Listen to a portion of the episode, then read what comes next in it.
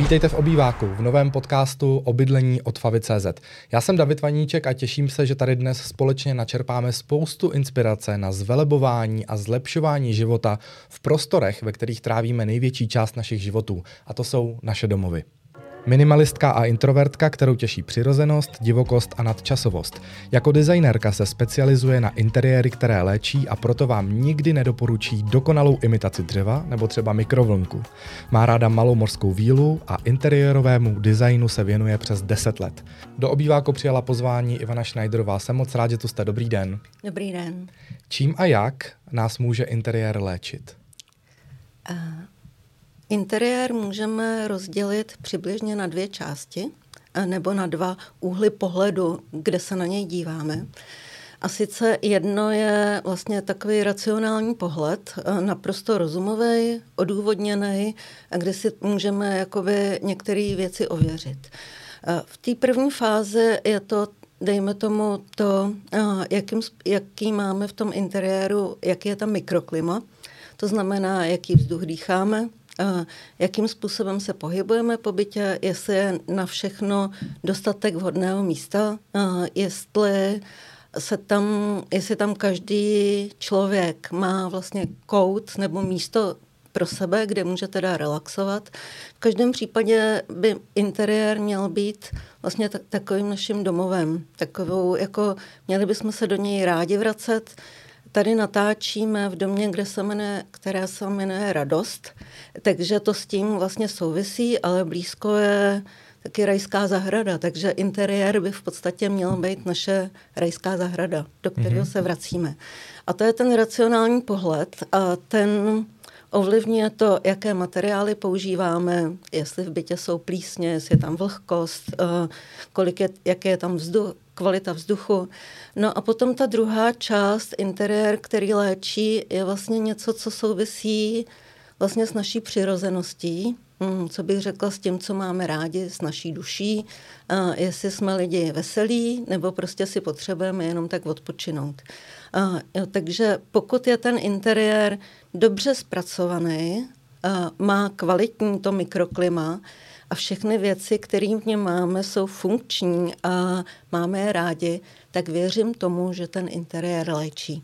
Každý na to může mít názor jiný, ale jako pro mě je tohle vlastně můj názor, osobní názor. Takže když budu myslivec a budu milovat les, tak je naprosto v pořádku, když si do interiéru svého domu nebo bytu přenesu paroží, uh, přírodní dřevo, uh-huh. šišky. Jo, ale myslím si, že paroží přírodní dřevo a šišky, tak minimálně přírodní dřevo a šišky neudělá radost jenom myslivcům, ale řadě jiných lidí. Jo. U těch parohů si nejsem úplně jistá. to už je spornější položka. Když jste zmínila to mikroklima, uh-huh. pokud se nastěhuju do nového domu, postavím si nový dům uh-huh. nebo nový byt, uh-huh. čím vším to mikroklima můžu ovlivnit? V podstatě mikroklima hodně ovlivníte už svý, rozhod- svým rozhodnutím před vlastní stavbou. Jo. To znamená, jestli byt bude dřevostavba, a jestli je, jaký materiály použijete, jestli použijete vlastně... Pro mě jsou jakoby určitý materiály, který bych označila jako čistý. To znamená, je to dřevo, cihla, beton, mm, materiály, které si na nic nehrajou a které vlastně v dané chvíli jsou v té přírodě k dispozici a víme, že nikomu neškodí. Jo, takže i kámen, mm, prostě takovýhle, uh, já bych řekla, přirozené věci, které v přírodě už tak jako tak existují.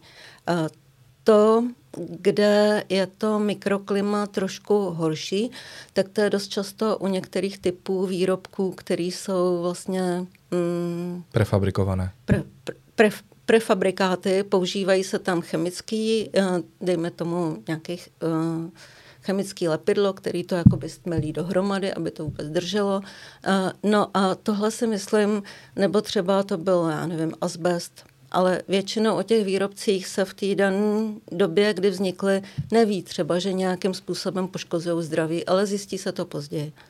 Čili čím více přirozenosti, čím více přírody, tím lepší mikroklima. Mm-hmm, takhle určitě. A potom taky záleží, dejme tomu, na tom, jak vám třeba, jako, jak, jaká je cirkulace vzduchu u vás, kolik tam máte světla, jestli vám přesně tohle vyhovuje. Mm-hmm. No, takže takhle. Pomohou tomu mikroklimatu i ano. květiny? A květiny tomu určitě pomůžou. Mm. A, jakoby květiny, někdy, o něk, takhle, já vlastně nemám dostatek nejsem chemik, že jo, takže nemám dostatek znalostí o tom, co konkrétní květina dělá. Vycházím jenom z toho, co se vlastně jako kdyby píše, nebo eh, k čemu jsou nějaký daný informace, že tahle květina pomáhá tomu, ale vlastně květiny já mám osobně hodně ráda, protože nejenom, že pomáhají mikroklimatu, ale dají se využít i jakoby různým dalším způsobem. Eh, že nemusí to být jenom okrasná část interiéru a nemusí to být ani jenom to, že vlastně pomáhají tomu mikroklimatu. Jsou tam i další funkce. No a jaký máte názor, když se bavíme tedy o uh, nejpřirozenějším a nejčistším způsobu mikroklimatu, jakoby nejvíc kopírovat nebo se přiblížit k přírodě. Uh, jaký máte názor na voné svíčky, interiérové parfémy a tak dále? Uh, tam si myslím, že hodně záleží na tom, jakým způsobem já mám ráda vůně a myslím si, že vůně jsou jakoby pozitivní věc i v interiéru, že dokážou ovlivnit náladu a vlastně v řadě věcí dokážou pomoct, ale tam hodně záleží na tom, jaké vůně to právě jsou, takže si myslím, že jako svíčky mám třeba ráda, které jsou jakoby ze včelího vosku, anebo potom jsou vysoce uh, jakoby hodně čistý esenciální oleje, kterými můžete upravit jakoby vůni v interiéru. Jo, ale... Mm, nebo takový vykuřování šalvějí taky udělá, jakoby... Nebo o Vánocích František. František, ano, purpura. Jo, takže to mi připadá, že tohle je pro mě úplně jakoby v pořádku. Uh, dost často vlastně ty vůně fungovaly i, dejme tomu v kostele, na to, aby se tam mm, čistil vzduch, uh, aby vlastně to zabilo určitý typy bakterií nebo bacilů. Uh, No a takže tam může mít, i když se bavíme o interiér, který léčí, tak jeho jedna z vrstev můžou být taky vůně. Mm-hmm. Feng Shui, tradiční čínské učení, které pracuje s tokem energií, ale má mm-hmm. v mhm. sobě třeba i prvky astrologie, jak jsem si načetl, protože v tom nejsem jakoby zanořen. Ano. Uh, musím být nutně nějakým způsobem esotericky nebo duchovně založený proto, abych mohl žít podle Feng Shui nebo abych se jim mohl inspirovat, aby mi eh, tohle učení pomohlo v životě? To si myslím, že vůbec nemusíte.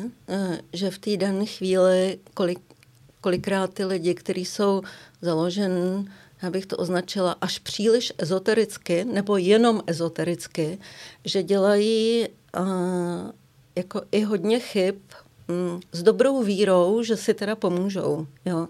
Ale myslím si, že pro člověka, který není tímhle tím způsobem jako posunutý, uh, takže Feng Shui mu pomůže jakoby získat nový pohled. Z různých jiných, jakoby jiný úhel pohledu, který vám vždycky rozšíří ten váš. Můžeme být konkrétní, tak Aha. když eh, se bavíme eh, třeba o tom, že Feng Shui vzniklo spíše právě z mm, navrhování třeba mm, přírodních parků, zahrad a Aha. přeneslo se nám právě do interiéru, tak Aha. co může Feng Shui ovlivnit eh, pozitivně v mém životě? Je to třeba orientace mé postele na určitou světovou stranu, nebo co konkrétně? Mm-hmm. Tak uh, já bych jenom doplnila, že Feng Shui vlastně původně vzniklo jakoby studium krajiny a to první, na co se zaměřili, byly, že jakoby vybírali v té krajině vhodn, vhodná místa uh, nejdříve pro hřbitovy, protože Číňani věří, že um, duchové jejich předků jsou schopni ovlivňovat jejich i jejich životy. A pokud ty duchové jsou nespokojení, to znamená, že vybrali pro hřbitov špatné místo, takže jim to dají jakoby sakra zabrat. Jo. Ale že uh, pokud spokojení jsou, takže jim vlastně celý ten rod pomáhá v jejich dalším životě. No a myslím si, že tam to první kde to feng shui našlo uplatnění, bylo při vlastním výběru pozemku, vhodného pozemku a jestli zrovna tohle je ideální místo. No a co se týče těch domovů, tak tam vlastně mm, je rozvržení. Správně říkáte, že jako je hodně důležitý umístění třeba postele. Tam jakoby to učení je poměrně rozsáhlý. Takže k takovému základu patří to, že tak jako jsem říkala, že je nejlepší vhodný výběr místa, tak stejně tak je Eh, dobrý i v interiéru, eh, vhodný výběr místa pro konkrétní věci, které jsou pro váš život nejdůležitější. Což je v každém případě umístění postele, protože to je jakoby nejdůležitější. A potom umístění sporáku, nebo dřív to byla, dejme tomu, ohniště nebo prostě nějaká forma kuchyně. Eh, no a potom třetí, jak vypadá vchod do toho prostoru. A kde je stůl a židle? To je pro mě základ domova. Hmm, to bych řekla, že jakoby aha, tam potom až navazuje. No. Je pro vás stůl a židle taky uh, to, co dělá domov?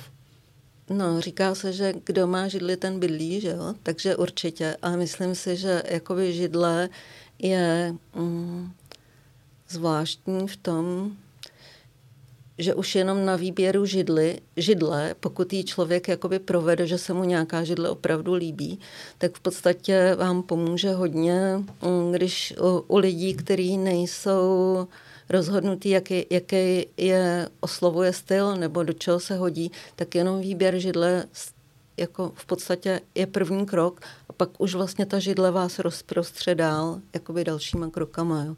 To je vlastně si myslím jako dobrý pro designéra jako postup. Najděte mi židli, která se vám líbí a já vám řeknu, jaký styl vám sedí. Mm-hmm.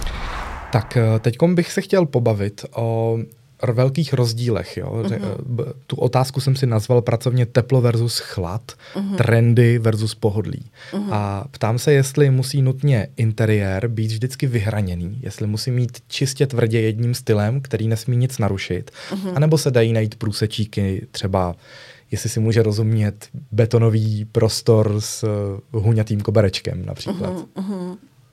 A tam si myslím, že to hodně záleží na tom, pro jakého člověka se to je ten interiér připraven, nebo kdo v něm žije.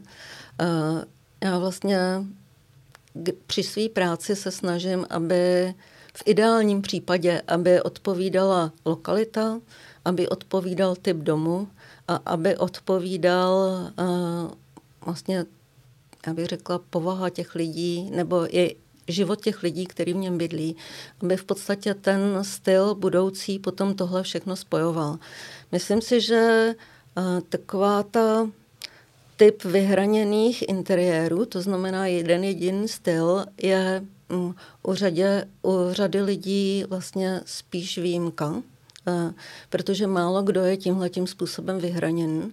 Navíc uh, v řadě bytů potom nebydlí jenom jeden člověk, že? takže tam se to prolne. se dohodnout jakoby, i v tomhle. I v, zkusit se dohodnout i v tomhle. A navíc mně připadá, že a, takový jako nový nebo častější trend je teď, a věřím tomu, že je dlouhodobější, že se to bude přenášet dál, je v tom, že vlastně spojíte několik typů vlastně stylu do toho interiéru, a přičemž jeden teda by měl převažovat, dejme tomu 60-70%, ale byl by doplněn dal, dalším jedním či dvěma, tak aby vlastně ten prostor dostal jakoby větší hloubku nebo větší zajímavost, nebo byl prostě víc individuální. Čili když se budeme bavit o nějaké simulaci rozhovoru dvou manželů, kteří si zařizují svůj dům a uh-huh. pán je zastáncem, řekněme, chladnějšího industriálního stylu a paní má ráda třeba teplou červenou barvu, uh-huh. můžou se dohodnout. Můž, můžou se dohodnout. Eh, řekla bych, že na začátku by to možná ta dohoda zněla tak, že si, že si jakoby každý z nich vyhraní mm, určí prostor, který je víc pro něj. Takže i jo. podle místností. To, I podle místností. To, aha, aha. Mm-hmm. Jasně, to je docela nebo, dobrý nebo řešení. vlastně, no i podle místností.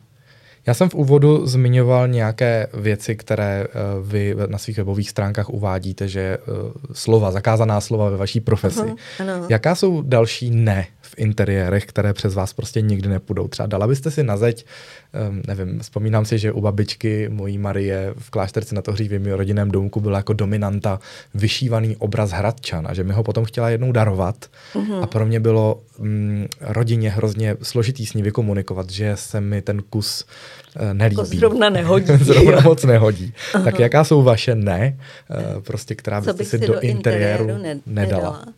A tam si myslím, že je to jakoby hodně individuální. A vy se ptáte na moje osobní? Ano, přesně tak. A, no tak já v podstatě tím, že mám nastavení na přírodní interiér, a, tak se vy, vyhýbám vlastně materiálům, který jsou, a, který přírodní nejsou. Takže jako s každým použitím plastu bojuju hodně výrazně ale netýká se to jenom plastu, týká se to i výběru tam, kde uh, máte umělý materiály, to znamená dost často v textilích, v kobercích. Mm. Právě jo. třeba i imitace dřeva. Nějaké... Imitace dřeva a podobně. Pota, potažené třeba stoly, které vypadají jako masiv, ale není to mhm. masiv uh-huh. a tak dále. Já jako rozumím tomu, že, že třeba pro některé typy lidí nebo um, takhle, pro některé lidi v určitý životní situaci, protože Dost často třeba um, se pracuje s laminem, že jo, což vlastně imituje, dejme tomu, ta, ten povrch je vlastně v obrázek dřeva. Uh, I když jakoby ten vnitřní materiál je nějaký jiný. Takže v určitý jejich životní situaci, kdy, dejme tomu, nemají um, finanční prostředky nebo prostě potřebují využít to, co mají, takže něco podobného použijou, ale myslím si, že to už není nutné u takových drobnějších věcí, protože tam se to dá nahradit vždycky. Mm-hmm. Um, baví vás, já to nazvu, řekněme, hipsterské, právě low-costové trendy, jako jsou například um, nábytek z palet, nebo, nebo interiér, ve kterém je obouchaná, naprosto přiznaná cihlová zeď mm. odhalená, která baví. vypadá jak ve staré továrně. Mm, tohle mě baví. A čím to je, že zrovna tohle jsou prvky, které se teď objevují právě v generaci lidí kolem 30 let eh, stále častěji? Já si myslím, že se objevují uh, jako už delší dobu a že to není jenom generace současníků nebo prostě určitých typů lidí, ale že se vlastně, že přirozeně osloví, oslovují jakoby daleko mě, větší počet lidí, jenom prostě ta určitá generace, tak těmto díl trvá, než se to k ním dostanou. Jo. A já si myslím, že, že prostě lidi mají dost takového toho přetvařování a že v podstatě lepší obouchaný ale pravej, než, uh, než prostě imitace něčeho krásného. Mm-hmm. Uh, jo. I když věřím tomu, že prostě mm, že jako pořád je hodně lidí, nebo vím, že je pořád hodně lidí, který takový ty imitaci toho krásna dávají v životě přednost No a teď mi ještě prozratě, když vy i vidíte do hlav lidí, kteří uh, si k vám přicházejí pro rady, pro konzultaci a, a mají různá dilemata v hlavě uh-huh. a uh, něco někde viděli, něco někde inspirovalo a pak najednou stojí před rozhodnutím, jestli zrovna tenhle ten styl, uh, prvek uh, si zapojí do svého bydlení. Uh, Mám pravdu, když řeknu, že spousta, spoustě z nás se spousta věcí jako líbí, natchne nás. Právě třeba, že přijdeme mm. do kavárny někde v Holešovicích mm. a říkáme si, tady to vypadá jak ve mm. staré továrně, to by mm. byl skvělý byt, ale pak najednou, když dojde na lámání chleba a plánování vlastního interiéru, tak začneme být konzervativní. Je to tak? Mm. Řekla bych, že to tak je. Z velké části to tak je. Ale to, že vy přijdete do interiéru a líbí se vám to, dejme tomu ta kavárna, co jste popisoval, tak většinou to jsou jakoby profesionální interiéry, který navrhoval někdo s určitým záměrem, jako využil to, jak to místo vypadá a vlastně dostal z toho takový, většinou se to označuje jako duch místa, nebo genius loci. Genius loci. Jo. A na to navázal na to, na to, na to na ten duch místa a v podstatě ho jenom rozvinul. A to si myslím, že tohle umění by bylo fajn, kdyby ho každý zvládnul i u sebe doma. A to je právě to, eh, o čem jsem mluvila na začátku, nebo když jste se mi ptal, tohle pak je interiér, který léčí. Mm-hmm. Čili nepřenášet nuceně na sílu uh, styl a vkus jiného prostoru do toho originálního no, původního. Ne, spíš se podívat na to, jak, jestli u vás doma je nějaký, uh, jestli prostě tam jsou pozůstatky nějakého, um, něco, co bych označila jako duch místa. Jo. Třeba velký výhled do zahrady. Třeba velký výhled do zahrady. Už to vám dá orientaci, jakoby uh, prostě povznést to na vyšší úroveň. Rozumím. No a teď už se tady bavíme o tom, že stojím před tím, že plánuju interiér svého vlastního domu nebo bytu. Uh-huh. Uh, začínám takzvaně na zelené louce, nemám tam nic. Uh-huh. Uh, budu si teprve kupovat nábytek, nebo možná mám pozbírané nějaké zbytky od rodičů, něco uh-huh. ze starého bytu a tak dále. Uh, když byste mi měla poradit nějaké opravdu kotvy, základy pro to, jak si zařídit interiér, uh, tak abych třeba, pokud jsem zrovna v tíživé situ, situaci a nemám ani na to, abych si zaplatil službu designéra, uh-huh. tak jsou vůbec nějaké jako body, kterými, když se budu řídit, tak neudělám chybu? Uh, určitě. Jako já rozumím tomu, že každý nemá mm, na designéra a ani si nejsem vždycky jistá, že ten designér udělá tu nejlepší službu pro toho člověka. Jo. Tam hodně záleží na tom, kolik jste ochotný tomu věnovat času a nakolik jste ochotný přemýšlet o tom, co vlastně vás oslovuje. Jo, co je pro vás důležitý. Někdy uh, vy mluvíte o takových těch různých kouscích po rodičích nebo prostě z bývalého bytu. Uh, jak jsem mluvila o tom, že je dost často kombinace těch um, stylů, tak dost často to něco, co, co si člověk přináší z toho původního domova, bývá právě ten druhý nebo třetí styl, který je jakoby při, k tomu přidaný. Jo? Dost ča- Někdy to bývají vlastně takový určitý třeba retro prvky, že si jich tam pár dáte. Někdy je to jenom, já nevím, křeslo, který když si na něm sedala babička a máte k tomu emocionální vztah. Jo? A to si myslím, že vlastně uh, právě dává tu hloubku, nebo to jakoby rozšiřuje, ale ten hlavní prvek, ten hlavní styl, který vlastně by měl potom vlastně mm, mít těch Do, minimálně dominovat, še, dominovat mm-hmm. uh, tak ten si myslím, že byste si měl najít vy osobně sám. Češi a jejich bytový vkus. Co považujete v otázce interiérového designu v naší národní identitě za mm-hmm. designový zločin a co naopak za přednost? Mm-hmm.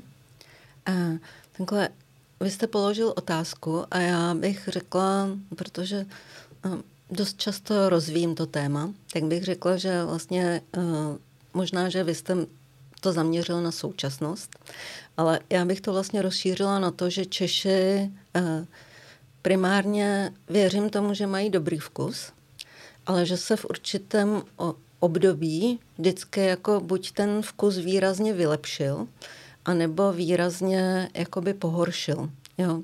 Takže jenom když to vezmu, já nevím, ve 30. 20. letech minulého století, tak si myslím, že, že prostě uh, bylo jakoby hodně věcí, které byly opravdu jakoby kvalitní a které vlastně tu nadčasovost si nesou do dnešní doby. A stejně tak jakoby Češi a jejich bytový vkus, že vždycky záleží na tom, jako, já bych řekla, že to záleží na tom, kdo, jak ta společnost momentálně funguje, a jaký lidi jsou jakoby návrháři, dejme tomu, výrobků, ať už nábytku. Té masové kultury. Ty, no a jako nakolik se potom ta masová kultura jakoby vstřebá do do těch jednotlivých domácností. Jo, takže eh, z tohohle úhlu pohledu vlastně třeba byly výjimečné 50. 60. léta, kdy Češi byli uznávaní jako světoví designéři. A, no a myslím si, že jako mm, potom, dejme tomu, nastal určitý útlum, který byl ale podle mě den i tou společností, že v podstatě se to třeba neřešilo, nebo nebyly ty výrobky na trhu. No a po revoluci, nebo jak bych to řekla, tak některé firmy, které fungovaly, se zaměřily na jakoby kvalitu návrhu a některé se, se zaměřily spíš na množství výroby. Jo.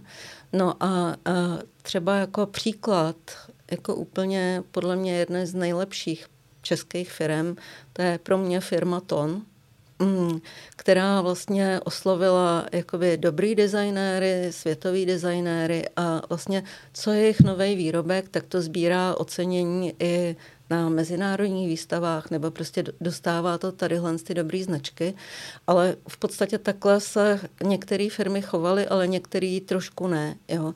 A potom záleží na tom, mm, myslím si, že je, že je to že nejde hodnotit všechny lidi stejně, protože Někteří právě jdou svojí vlastní cestou, vyberou si svoje vlastní věci, nemusí být tak drahý a můžou vlastně i experimentovat a dělat nábytek z palet a to si myslím, že tudy cesta vede pro mě. A potom je velké množství lidí, kteří si to zdůvodní, dejme tomu, nižší cen, cenou a začnou uh, vlastně kupovat imitace. A teď myslím imitace dejme tomu toho nábytku, ale pokud uh, se v tom trochu vyznáte, tak vidíte, že je to skopírovaná Itálie, skopírovaná Skandinávie, ale vyrobeno v Číně nebo v Polsku. Jo. A uh, myslím si, že prostě pokud to pro toho člověka, pokud tam nevidí ten rozdíl, tak je, uh, tak jako je pro něj složitější ten interiér dotáhnout do nějaké podoby opravdu jakoby přirozen a hezký. Jo. Mm-hmm.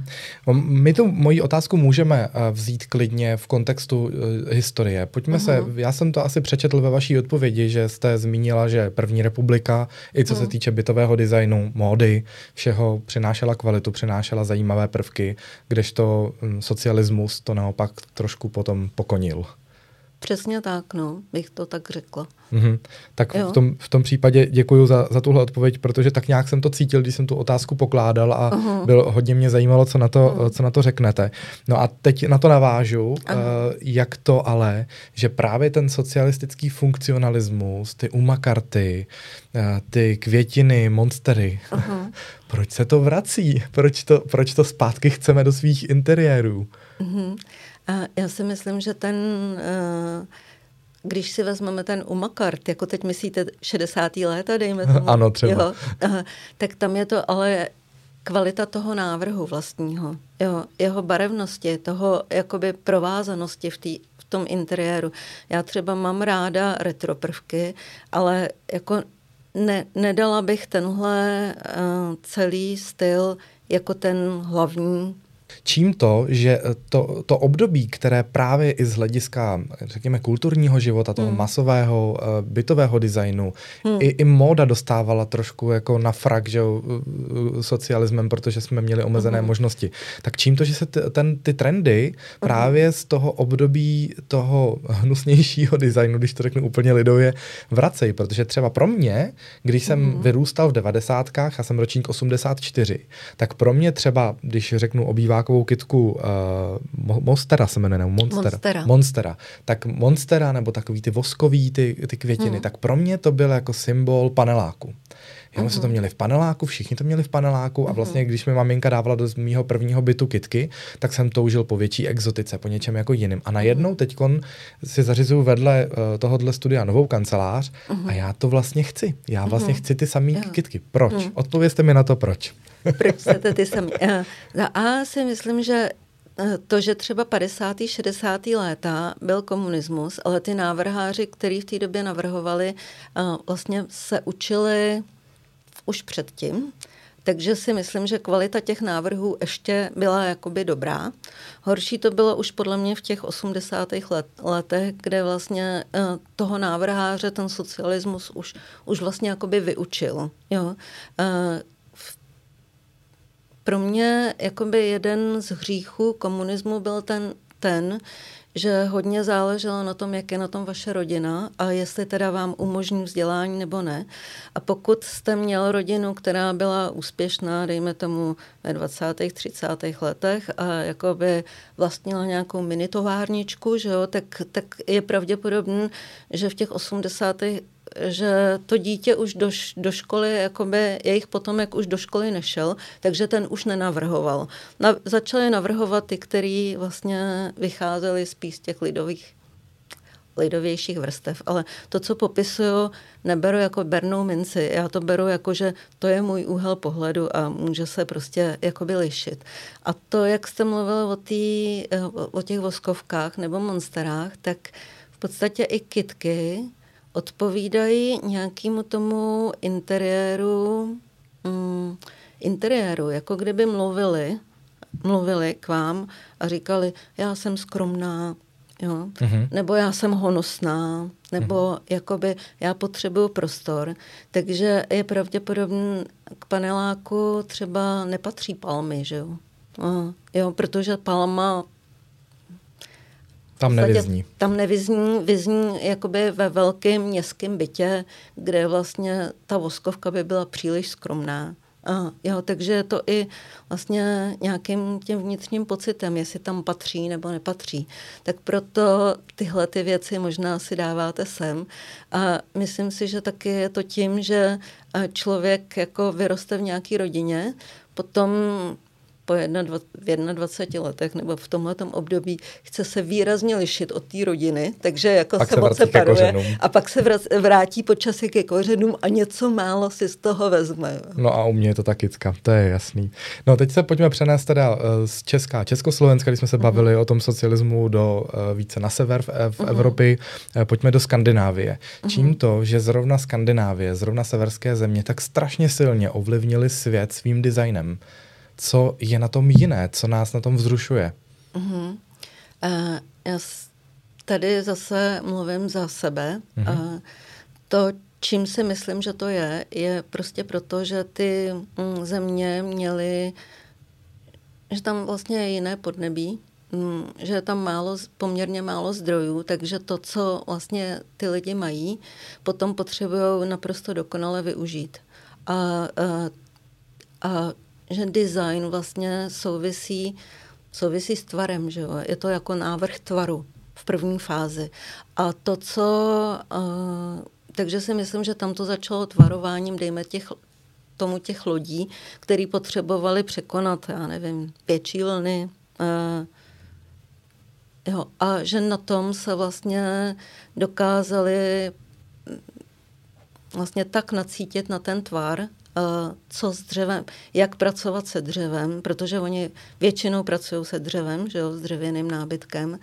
A vlastně um, i to, jakým způsobem ohledně toho stylu docílit to, že i v zimě vám bude teplo teda. Mm-hmm. A právě proto, že přinesli skandinávci uh, do světa designu neobvyklé tvary, tak, tak právě tím se stali výjimečnými? Uh, já si myslím, že, nebo Takhle, Nebo minimalismus v tom hrál roli? A určitě v tom hrál roli právě ten menší dostatek zdrojů vede vlastně k, vy, k, k absolutnímu využití toho, těch zdrojů, k minimalismu, protože jako mm, máte málo, takže musíte s tím vystačit. Jo? Navíc vlastně tam není to, je tam taková ta trvalá udržitelnost, to znamená, že navrhnu takovou věc, že je moderní teď, ale za 60 let bude taky. Jo?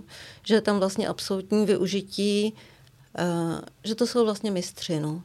A uh, je to i potom dan tou zemí, že pokud v mistrovské zemi vyrůstají další, tak vlastně by bylo dost divné, kdyby mistři nebyli.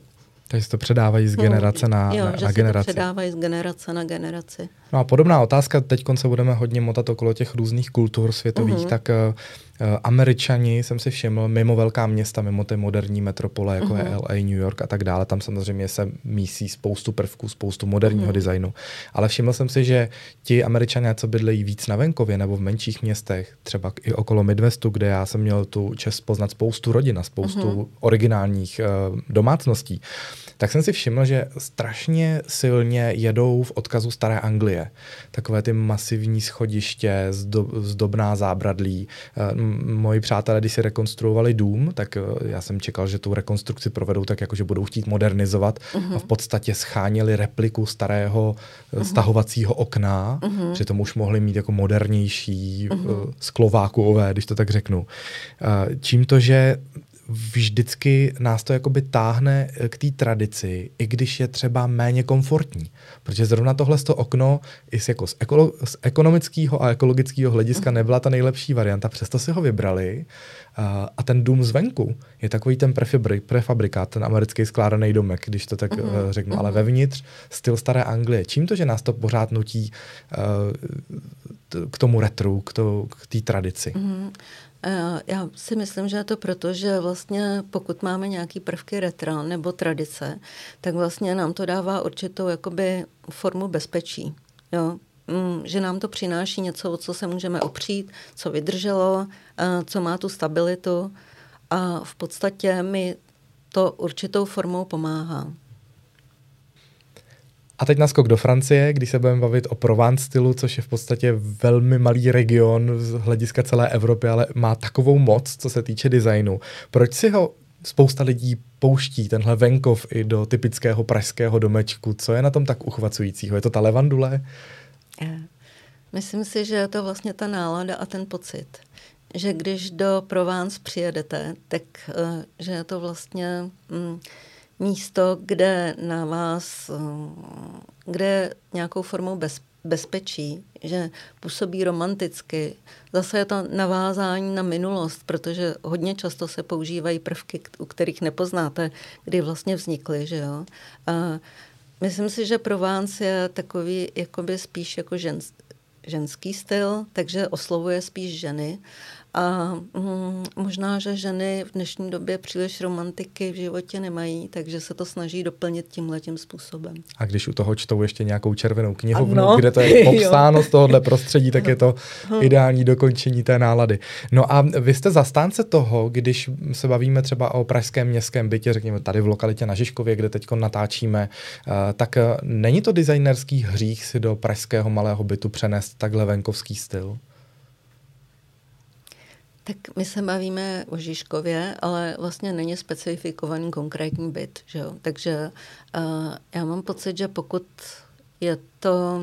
Asi bych dala přednost jakoby jinému typu vybavení, ale pokud uh, jakoby duše toho, toho člověka nebo v tomhle případě bych předpokládal spíš ženu, uh, že by měla pocit, že tohle přesně jí schází, tak bych pra, pravděpodobně jakoby souhlasila s tím jejich názorem. Jo. Protože si vybuduje to své Protože oblíbené si... mikroklima tam. Jo, jo. Zase to bude ta její rajská zahrada.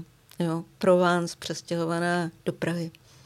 V úvodu jsem říkal, že se mm, interiérovému designu věnujete 10 let. Když bychom tu dobu natáhli na timelineu, vypíchněte body, ve kterých eh, jste se sama měnila. Měnil se třeba váš vkus, váš přístup k práci. Co ovlivnilo změny za těch 10 let eh, u vás osobně? Mm-hmm. Eh, když se na to vaší otázkou zamýšlím, tak si uvědomuju, že na začátku jsem měla velké nadšení, ale že v podstatě jsem to až tolik neuměla. A to vidím z dnešního úhlu pohledu a tehdy mi přišlo, že jako je to v pořádku a že je to fajn, ale vlastně každý ten výraznější projekt, který jsem zpracovávala buď delší dobu, nebo to byla zajímavá stavba, nebo uh, tak mi nějakou, nějakým způsobem posunul a, a něco jsem se na něm jakoby novýho naučila, jo. Což pro mě mm, bylo zajímavý a, a vlastně v průběhu těch let mi přijde, že jsem se vyhranila do nějaké podoby, do nějakého typu interiéru, že jsem si uvědomila, že vlastně tohle a, dělat jako krásu nebo vytvářet tu správnou formu a aby byla funkční a hezká, je fajn, ale že už mi to nestačí. Že už vlastně, ty, já bych řekla, že ty požadavky na tu práci se dostaly jako kdyby na vyšší level a přišlo mi, že uh, jako když něco děláte dobře, že to můžete dělat o něco líp. Jako Jo? A hledat to, jak to dělat líp, už vlastně potom není věc té školy nebo toho, co se dozvíte, ale je to vlastně věc individuální. Hledáte vlastně v tom, co se vám stane. A to, co vás vlastně zaujme, koho potkáte, jak, co zajímavého slyšíte, co si přečtete, a, nebo co se vám stane za malý zázrak nebo prostě nějakou časovou synchronicitu. A v tomhle mi přijde... Hmm, to bylo několik let. potom mám pocit, že, že nastalo takové určité období jakoby stability, kdy jsem měla pocit, že se nic nového neučím. A, ale když jsem se potom zpětně vrátila ke svým starším projektům, protože jsem upravovala webové stránky a potřebovala jsem si tam ty projekty nějakou formou umístit jako ukázku své práce, tak jsem najednou viděla velký množství chyb, který jsem dělala. a to bylo uh, vlastně překvapující zjištění, že jsem se za tu dobu přece jenom něco naučila a že to postoupilo dál. Takže takhle to asi bylo u mě.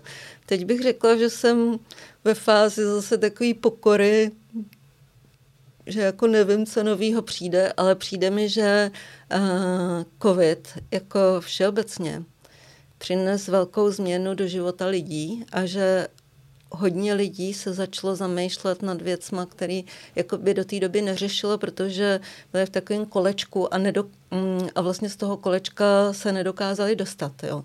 Takže vlastně najednou je pro ně důležitý Uh, dostali se jako k základu, to, co je pro ně důležitý, což je v podstatě interiér, je to jídlo, je to jejich fyzická zdatnost. To jsou asi takový ty mm, tři základní prvky, jako který já vidím. A je to vlastně i lidská společnost a je to i o tom, vlastně nikdo z nás neví, kolik má času, tak vlastně nechce ten, já aspoň nechci ten čas promarnit. A že mám pocit, že prostě lidi jsou skvělí, ale je to tak, že rozumět si rozumím jenom s některýma, tak ať si to s nima užiju.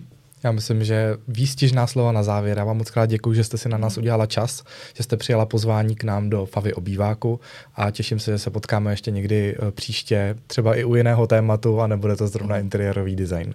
Dobře, tak moc děkuji za pozvání a ráda jsem vás poznala. Já vás taky mějte se dobře. Mm. Tolik Favy obývák, děkuji, že jste sledovali nebo poslouchali tenhle podcast až do konce. Já vás ještě pozvu na webové stránky favy.cz, kde můžete načerpat inspiraci pro své vlastní domovy, interiéry nebo třeba i pracovní kanceláře. Eh, také vás odkážu na Instagram Favy podtržítko krásné bydlení, kde je té inspirace opravdu každý den spousty.